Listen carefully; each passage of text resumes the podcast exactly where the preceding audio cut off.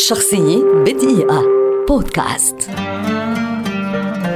باز لورمان مخرج منتج وكاتب سيناريو أسترالي شهير ولد عام 1962 ويعد واحدا من أبرز صناع الأفلام اليوم على مستوى العالم خاصة حين يتعلق الأمر بالصورة الفنية والإبهار البصري.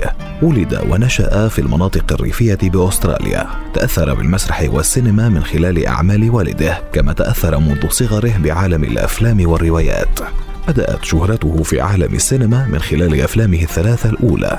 Strictly Ballroom عام 1992 ثم Romeo and Juliet عام 1996 ف Moulin Rouge عام 2002 والأفلام الثلاثة حققت نجاحا واستقبالا نقديا جيدا مما أكسبه شهرة وانطلاقة سريعة في مجال صناعة السينما. عام 2008 قدم باز لورمان فيلمه الرابع بعنوان أستراليا الذي حقق نجاحا مقبولا لكنه عاد لتحقيق النجاح المدوي عام 2013 مع فيلمه الخامس الذي يعد تحفة سينمائية وكان بعنوان The Great Gatsby المبني على رواية شهيرة بالعنوان نفسه. عام 2022 قدم لورمان فيلمه السادس الذي حقق بدوره نجاحا كبيرا على الصعيدين النقدي والجماهيري بعنوان إلفيس والذي يروي سيرة حياة ملك rock and roll إلفيس بريسلي. شخصية بدقيقة.